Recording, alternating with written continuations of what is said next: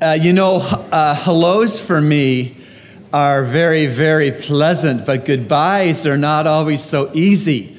And our wonderful sister in Christ, Rosanna McCurry, if you come and join me, this is Rosanna's last Sunday.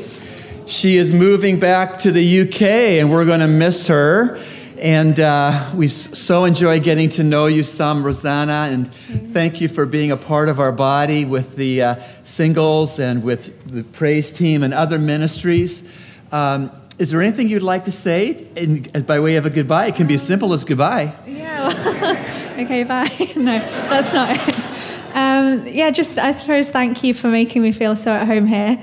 Um, it's obviously not easy moving 3,000 miles away from home. It's exciting, and um, I'm glad that I've experienced another culture, but it wouldn't have been nearly as easy or nearly as good if it hadn't been for the congregation here. So I really, really am grateful.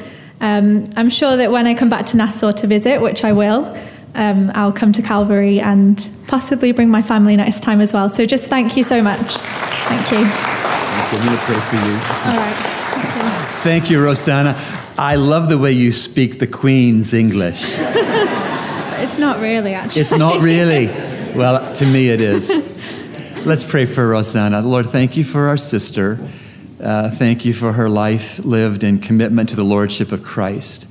We pray that as she returns to her homeland, that you would guide her every step, every decision, and that she would sense your blessing even as she has here.